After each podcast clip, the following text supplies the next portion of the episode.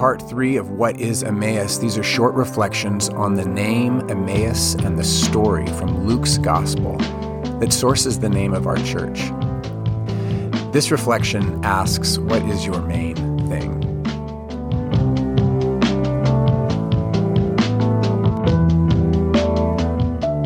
What is your main thing? Like, what if your main thing could be the main thing, like the true center of the universe, the ground of all being, that from which all of life pours forth?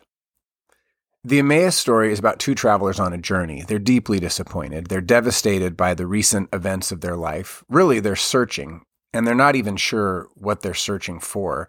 And then a third traveler joins them on the journey, and he offers a perspective on their pain that is both confrontational and comforting. This third traveler essentially says, You've missed it. And he also says, And here it is.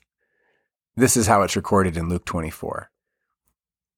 He said to them, How foolish you are, and how slow to believe all that the prophets have spoken. Did not the Messiah have to suffer these things and then enter his glory? And beginning with Moses and all the prophets, he explained to them what was said in all the scriptures concerning himself.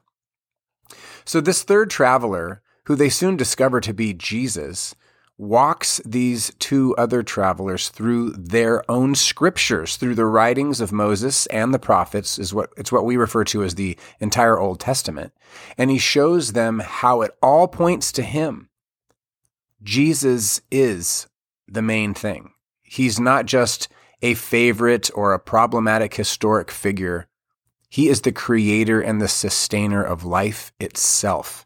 Jesus is the source of transformation. Jesus is the center of the church.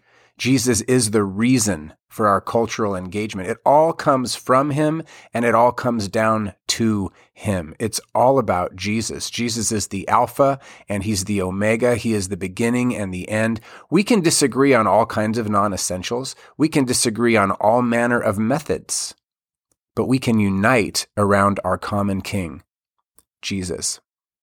Based on the Emmaus story, we really can discover the main thing that reality from which everything else derives its meaning.